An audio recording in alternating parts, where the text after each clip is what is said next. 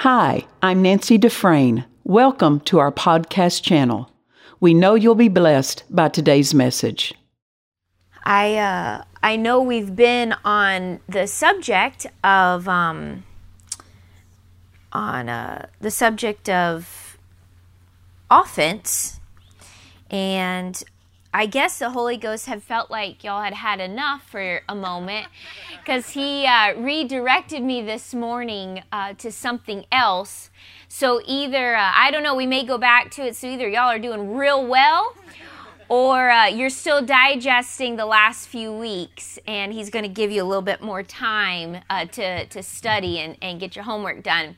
Uh, so this morning, I want us to look at uh, the subject, uh, part of it actually that I want to look at is the subject of courage and what it really means to have biblical courage, uh, and the fact that it took courage. That was the the greatest instruction given besides to meditate in the word and these two things are tied together that was given to obtain the promise uh, for joshua to lead the children of israel it was courage but what does it mean to have biblical courage uh, biblical courage and natural man courage are two very different things uh, what the word shows and describes as courage um, is not uh, and how we obtain that is not how men obtain natural courage. Um, and it's very important also to teach our children this because, you know, we love to teach our children to be brave and to do things. And, you know, I love to make my kids try new foods, you know, and of course, the, the biggest thing I always say to them is, Do you trust me? You know, I, I'm not going to give you something you know, that's going to make you throw up. I'm not going to give you something, you know, watch me. Watch me eat this and then you try it. So, you know, in when I try to have my my kids step out and try something new, I always tell them, "Trust me." Uh, because I want them to not look at what they're about to eat, but look at me.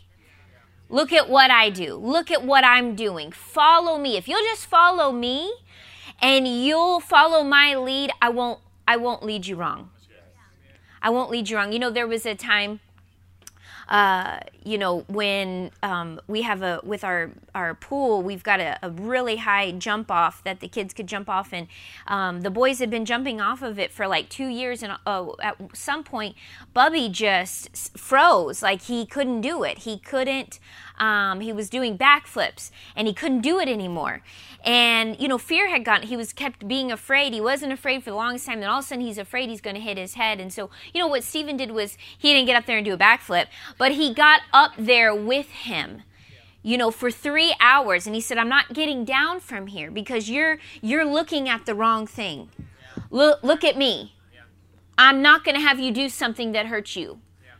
You know and so our eyes are oftentimes when we're looking for courage our eyes are on the wrong thing. And so this morning i want us to look at where are our eyes set. If we're going to see some things through.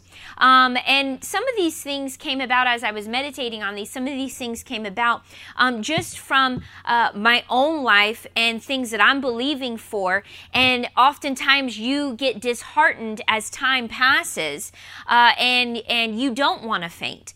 Um, thank God Abraham didn't faint, he didn't grow weary. Uh, weariness uh, is really the way the Holy Ghost showed me when you get weary, uh, it's due to a lack of fortified patience. Patience is the strength that upholds. Uh, when you are settled and patient in that fruit of the spirit of patience, uh, that that patience upholds your faith. It strengthens your faith. But we're not talking about man's patience. We're talking about a divine patience from God. And so um, I want us to look here. Uh, go with me first to Joshua 1 8. We know this passage, but I, I, we never should get tired of looking at it because there's so much. Every time I read Joshua 1 uh, and, and chapter 1, new things come out i see because this was the turning point. How many of you are like i know i am at a turning point. I know i either you know i'm being bombarded with letting go of some things. I'm being bombarded with quitting on some faith projects. I um, and discouraged because it seems like things are not progressing. Well this is for 40 years where joshua was. And i want to know what got this man from 40 years of godly patience. And without hesitation, he crossed the river. Without hesitation, when God says go, he went. Amen.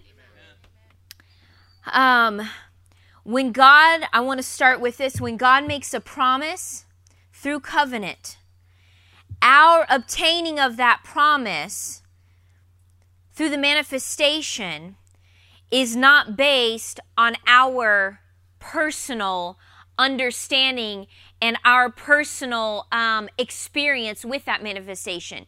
Meaning, you could have never in your life seen what you're believing for. You may not even know anybody that's seen and walked through what you've what what you're believing for. It's based on the one you made a covenant with and what he sees. Amen. So, you holding fast to that promise, you holding fast to what you're believing for, it should never be based on your life, on someone else's life, on someone else's testimony, on what someone else has been through. It should only be based on the one that can bring you through. Joshua understood this. I cannot base. Now, God did say to him, As I was with Moses, so I will be with you. But then he said, Get in my word. He didn't base them crossing the Jordan uh, because of what God had done for Moses. And he didn't go back and say, Look at all the miracles I did under Moses' hand. Look at all the miraculous things you saw under Moses' hand. He did not reference, he said, As I was with him, not what I did for him. That's a big key. He didn't tell Joshua, based off of what I did for Moses. He said, It was as I was with him. Are you basing your faith because of what God has done and what you've seen and what somebody has preached, an experience that they've had? It's wonderful to hear people's testimonies. You know, I love giving the testimony of our home, but you cannot base your faith off of my testimony of my home. You can base your faith on as God was with me, led me, guided me, so he will be with you. But you have to know him for yourself. So it's not about the word given, but the word giver. It's not about the word that's been given, it's about the word giver. If all you're looking at is the word that was given, and you take more time confessing the word given, your eyes are on the wrong thing. They've got to be on the word giver. They've got to be on the one who delivered that word. They've got to be on the one who promised you uh, uh, what you're believing for. That word is, yes, it's for confession. Confession is right, but confession is a flow of the fellowship and the relationship of the one you're in covenant with holding on to a promise, and this is what we're going to look at holding on to a promise with natural effort takes so much more out of you than holding on to the promise giver. You know, it's the difference. You've you you've heard of that um, time where you know, and you've seen it even on the they they showed on the internet and um, when that uh, what was it that um, that balloon. What are those called? The the blimps. Those things, you know, and they went up in the, that one went up in the air, and all those men yeah. fell, and then the one man survived. And he, what did he do? He said, "I didn't hang on. He took that rope and wrapped him. Listen, folks, wrapped that rope around himself." And he was the only one who made it. Everyone thought he was holding on with such great effort and was so strong. And he said, It wasn't my strength, it was the strength of the rope wrapped around him, holding him up. This is the difference between you going, He's promised me this, He's promised me this, He's promised me this. If you'll stop focusing on what's been promised to you, and wrap yourself up in the one who made the promise. You don't have to in it takes so much more effort. This is what happened to Abraham when he, he knew the promise of a child was given. And he made this is the switch I believe he made. When he recognize and this is when, when we're looking at a promise and we're believing god and we're trusting god if you are so focused on maybe it could be a new home it could be a business it could be um, uh, someplace um, financial it could be something for your family it could be uh, someone you're believing for. And you've got this promise, you found it in the Word of God that God will fulfill. This is what He said to me. We are in covenant together. But you get so wrapped up in getting up every day and praising with the promise in mind instead of praising with the promise giver in mind. You're confessing with the promise in mind instead of confessing with the one uh, uh, who you're in covenant with.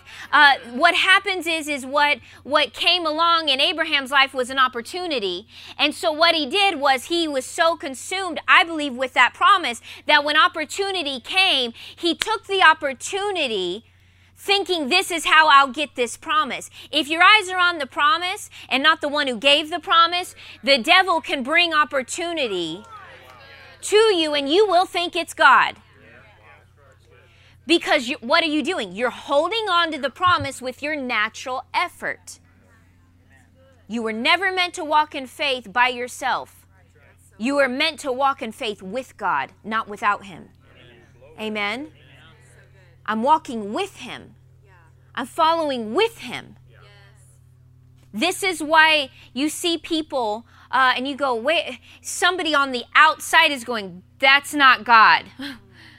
now you're in your own effort. You're trying to make this thing happen in your life and this is not it's so obvious to everybody on the outside but the one who's been confessing confessing and confessing and confessing and looking at this promise and this promise and it's all about this promise. Father you promised me this. You promised me that. You promised me this. What about the one who made the promise? I don't ever want to get my eyes so much on what i'm believing for that when an opportunity comes I think it's a manifestation, and I've talked about this, and it's not a manifestation. It's a deviation from the plan. You'll, you'll, that's what happened to Abraham. This is what I believe. After he realized, him and Sarah recognized, we deviated. We took our own route. This was not the avenue uh, that God had, that God wanted to use Sarah. God wasn't looking to use somebody else. This was the wrong direction. And when they recognized that, what did it say? He uh, grew in faith and was strengthened, giving glory to God. What do we see? A shift from his eyes on his body and the promise. He shifted his focus and his attention, giving glory to God. Are your eyes on the promise, or do you need to shift this morning to give glory to God? Amen? Joshua 1 8. We're still talking about courage because courage is what God said is going to get you from this side of the river to that side of the river. It says here, uh, verse 5, Joshua 1, verse 5. We'll start here. Well, look at verse 3. Every place upon the sole of your feet shall tread that have I given you, as I promised Moses, from the wilderness and this Lebanon to the great river Euphrates, all the land of the Hittites, Canaan, and to the great Mediterranean Sea on the west shall be your ter- ter- territory. No man shall be able to stand before you all the days of your life. As I was with Moses, so I will be with you. I will not fail you or forsake you. There it was, as I was with Moses. He didn't go back and rehearse the things he did for Moses. He said, I was with him. That's all you need to know, Joshua. I'm going to be with you. You can't know God's with you if you don't spend time with him. Be strong, confident, and of good courage, for you shall cause this people to inherit land which I swore to their fathers to give them. Only you be strong and very courageous, that you may do according to the, all the law which Moses my servant commanded you. Turn not from it to the right hand or to the left, that you may prosper wherever you go. This book of the law shall not depart out of your mouth, but you shall meditate on it day and night, that you may observe and do according to all that is written in it. For then you shall make your way prosperous, and then you shall deal wisely and have good, good success. Have I not commanded you? Be strong, vigorous, and very courageous. Be not afraid, neither be dismayed, for the Lord your God is with you wherever you go. The emphasis in this passage is on two things I'm with you, and my word needs to be with you. How do we have biblical courage? We know God's word. What how does courage come? Through encouragement, right? Encouragement and courage come from the same word, they're, they're the same thing. If you want to have biblical courage, you have got to get into the Word of God. Biblical courage does not come from a preacher or somebody in your life pumping you up and uh, giving you. Well, let me let me read it how I wrote this, how I had wrote it down. Many think courage is a feeling, a sensation, a sensation, and a moment of exuberance to do something. I'm going to read that again. Many think courage is a feeling, a sensation, and a moment of exuberance and strength to do something. David didn't slay a giant in a moment. Courage didn't come in a moment because at that point, nobody gave him words of encouragement. David slayed the giant long time ago when he worshiped God in the fields with the sheep as a shepherd boy. That's when courage came.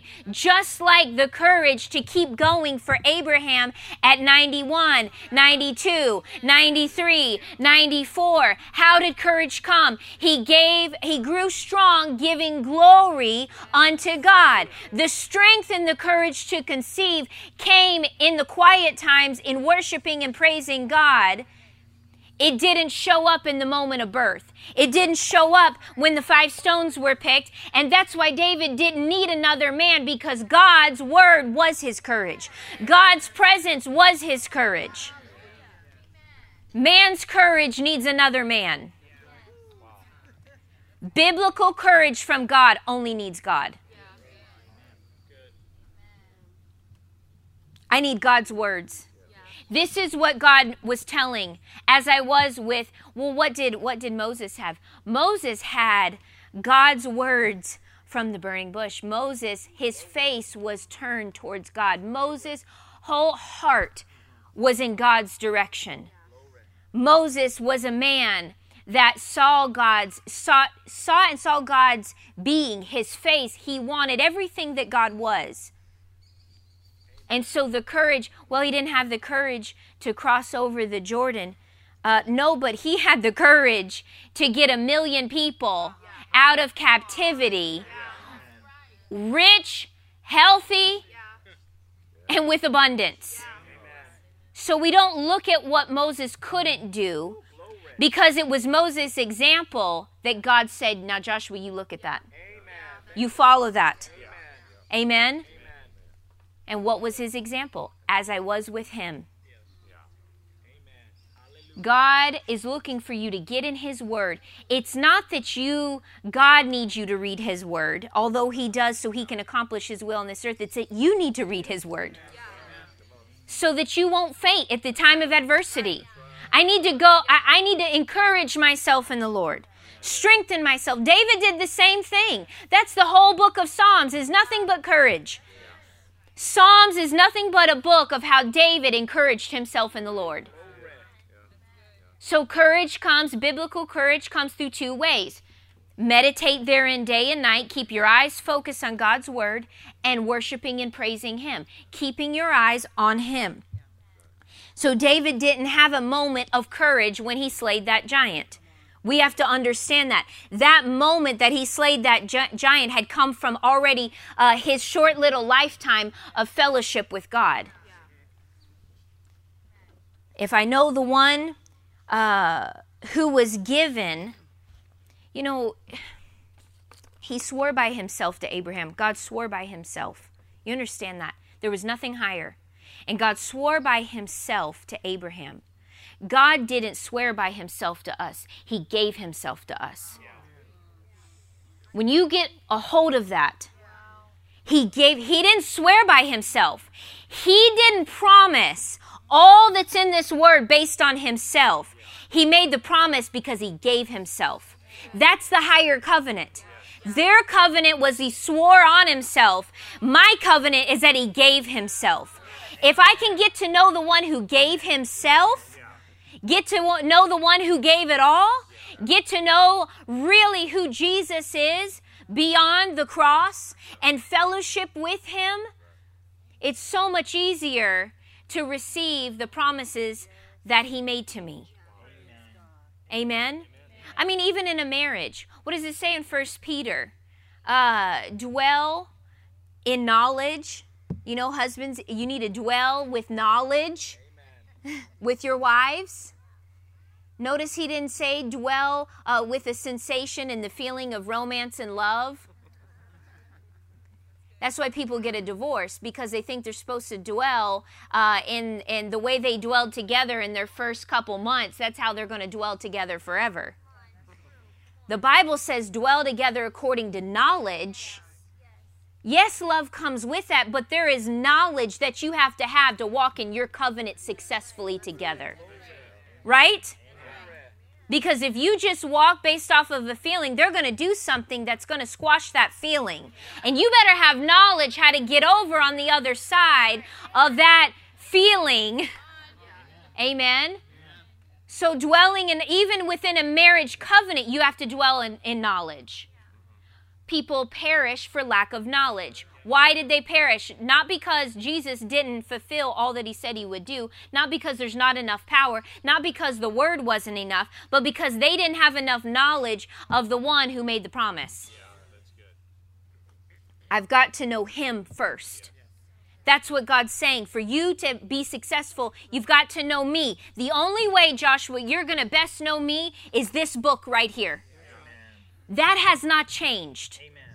The best way when you, if you would read the Word of God, not to gain information and knowledge about how you can gain in your life, but to gain wisdom and knowledge of the one who provided.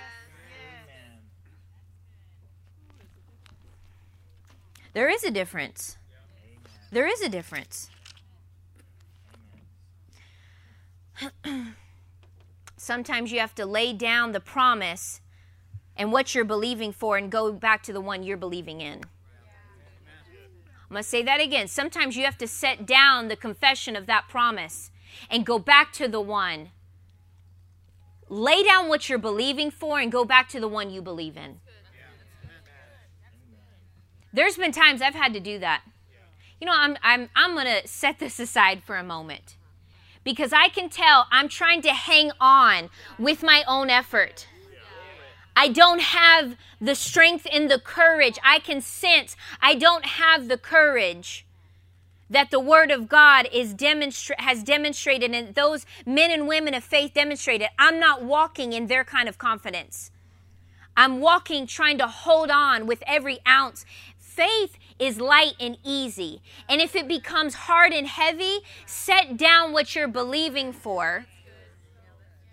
Amen and go back to the one that you're believing in. Instead of confess, praise.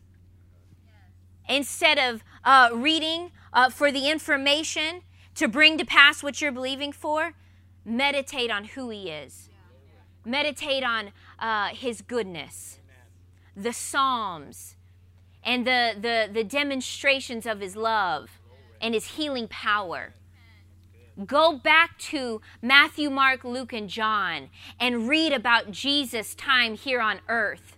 And it'll flood you. I tell you what, every time you go back and you begin to read in the Gospels regarding all that Jesus had done in his life, what floods me, I don't know about you, is the love of God, the goodness of God. And I just fill up on who Jesus is because he has not changed. From that man that walked this earth, he has not changed. Fill up on who he is and not what he has. Amen. I want to go back and fill up on who you are, God. Not what you have for me, but just who you are. Because when I fill up on who he is, then what he has flows much easier. I'm not hanging on, it's hanging on to me. Amen. When you're focused on the promise, like I said, is when opportunity comes. Abraham took opportunity at first. This is what happened when, um, and we won't take time to turn there. This is what happened uh, with. I want us to see when when Jesus was asleep in the boat. Remember when he was asleep in the boat, and the storm came, and Jesus is still asleep in the boat, right?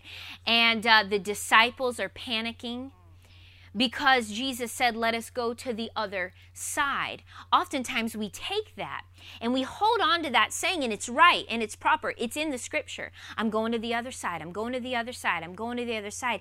When you forget who you're going to the other side with, Jesus' point to them was, not I said we're going to the other side. We often emphasize in our own lives going to the other side. I've got to get there. I've got to get to the other side of this. I've got to get to the other side. Uh, I've got to get my, my, my bills paid off. I've got to get this happening. I've got to get this happening. We're so full. God promised me I'm going to the other side. And we want to confess about the other side. When you forget the whole entire way, Jesus is in you, with you, looking to fellowship with you. I think the whole point was I'm in your boat.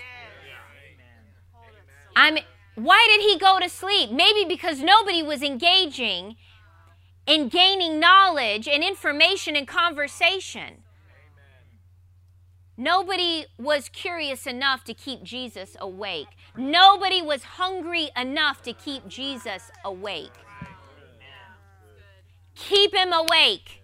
Keep him alive in your home. Keep the presence of God stirred in your home. It's not just about, I've got to get a victory. I've got to have a testimony. I've got to get to the other side. It's about, I've got Jesus in my boat and I'm so hungry that I can't sleep and he's not going to take any moment of rest. As long as he's with me, we are fellowshipping. I'm worshiping. I'm meditating. I'm asking. I'm inquiring. I am going to gain all the knowledge of who my Father Father is, not just what he can do, but who he is. David had, had known for years who God really was, and an entire nation had forgotten. They had all forgotten about who God was. And here they are facing, you know, those giants were the very the very thing that kept the children of Israel out of the promised land. And here they are again facing those exact same giants. So you may have seen a victory. You may have gotten past some things. But when it shows back up, don't be like them and forget who it was. Not how, because God may do it a different way. If you're focused on the how, then God can't get creative in your life. If you're focused on the how, then the Holy Ghost can't be who he wants to be to you. You've put him in a box. You've told him, uh, you got to do what you did the last time. Why? Because that's all you can comprehend. When we dwell with God according to knowledge, then it automatically takes all the limits off of how he can get to me.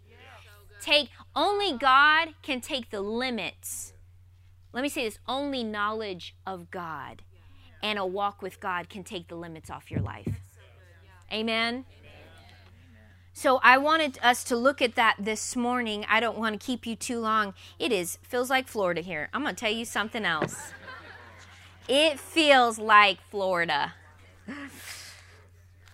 I mean, take this and even amp it up a couple notches. So I want to us to, to remember courage is not a feeling, a, a sensation, or a moment of excitement. It's not biblical courage. Biblical courage is a settled relationship. a knowing of who He is, of resting in Him. Really, courage, true biblical courage, comes from a place of rest in God. Because natural courage wants to make natural things happen and do things with a natural effort. Biblical courage will lead you to rest and peace and joy and a settled life because I know Him. I know Him. And I know He won't fail me. I know He loves me so much. I know His word is true in my life. I know that as He is uh, with those that I've seen, those great men of faith uh, that I know about, those examples, as He is with them, God, I want you to be with me. Not just do for me, be with me. You want to know why God, those that we look at as great examples and we hear their teaching and God has done great things for them? It's because God worked great things in them first. He worked great things in them. They allowed God to work great things in them. God, if I have to set it all aside that I'm believing for so you can work some great things in me, I'll do it.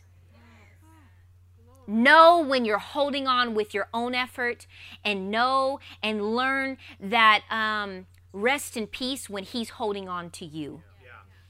There's a walk of faith where He is carrying you into the fullness of all that He's promised you. And then there's a walk and there's faith tied to it when you feel like you're making your own effort. I believe sometimes that's why it takes twice as long for us to receive because we're trying to plow ahead into a promise with a natural effort. There's faith connected. But we've forgotten how to rest and how to go back to the one who gave the promise. Amen. Amen. Well, uh, we'll go ahead and stop there today. I want biblical courage. I want to step over and walk into some things, not in my effort, but in His effort. Amen. I want to know Him. How many of you say, I want to know Him? I don't want to just know what He gives. I want to I want to have knowledge of him not knowledge of the stuff, knowledge of uh, what I'm looking for Him to give me. I want to know Him. Amen. We trust you've enjoyed this message. Visit us at dufresneministries.org to learn of our upcoming meetings, share your testimony, become a partner, or visit our online store. This program has been made possible by the friends and partners of Dufresne Ministries.